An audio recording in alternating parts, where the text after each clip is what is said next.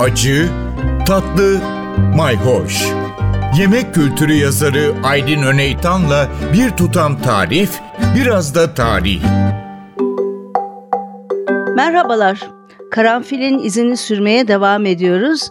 Evet, pek çok dilde adını çividen almış dedik. Çivi gibi görünüşünden dolayı. Bu hikaye doğuya doğru da devam ediyor. Mesela Rusça'da gvozdika Gvoz gene çivi demek. Genellikle bizim baharat isimlerini etkileyen İran'a da bir bakalım. Farsça'da mikak diye geçiyor. Azerice'de de mikek diye. Aynı şekilde Gürcüler de böyle bir isim takıyorlar.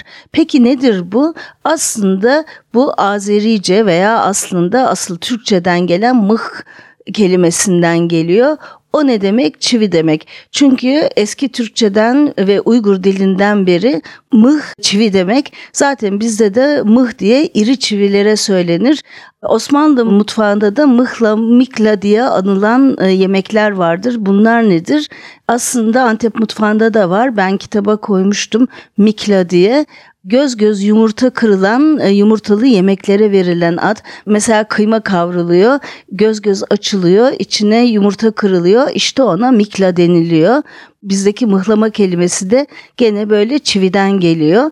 Böyle çeşitli dillerde çivi anlamını aldığını görüyoruz. Karanfilin şöyle enteresan bir yanı var. Çok güçlü bir lezzet. Aslında dili ve ağzı yakan bir lezzet. Çünkü içinde çok yüksek e, miktarda öjenol var. Karanfil yağı da diş ağrısına kullanılır.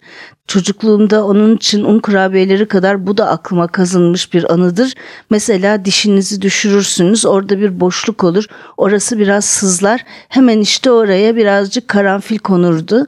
Şimdi baharat olarak da baharat karışımlarına çok girmiş.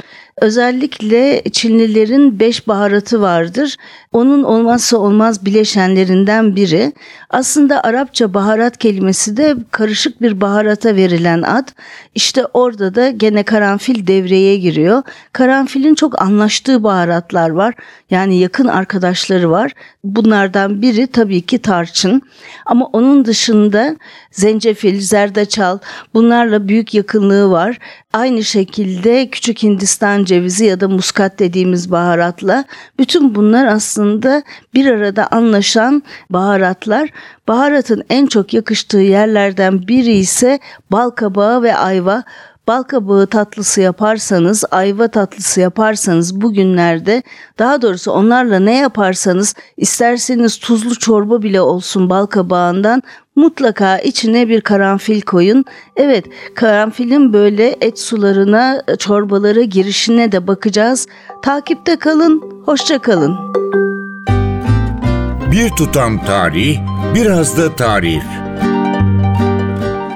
Aydın Öneytan'la Acı Tatlı Mayhoş Arşivi ntvradio.com.tr adresinde Spotify ve podcast platformlarında.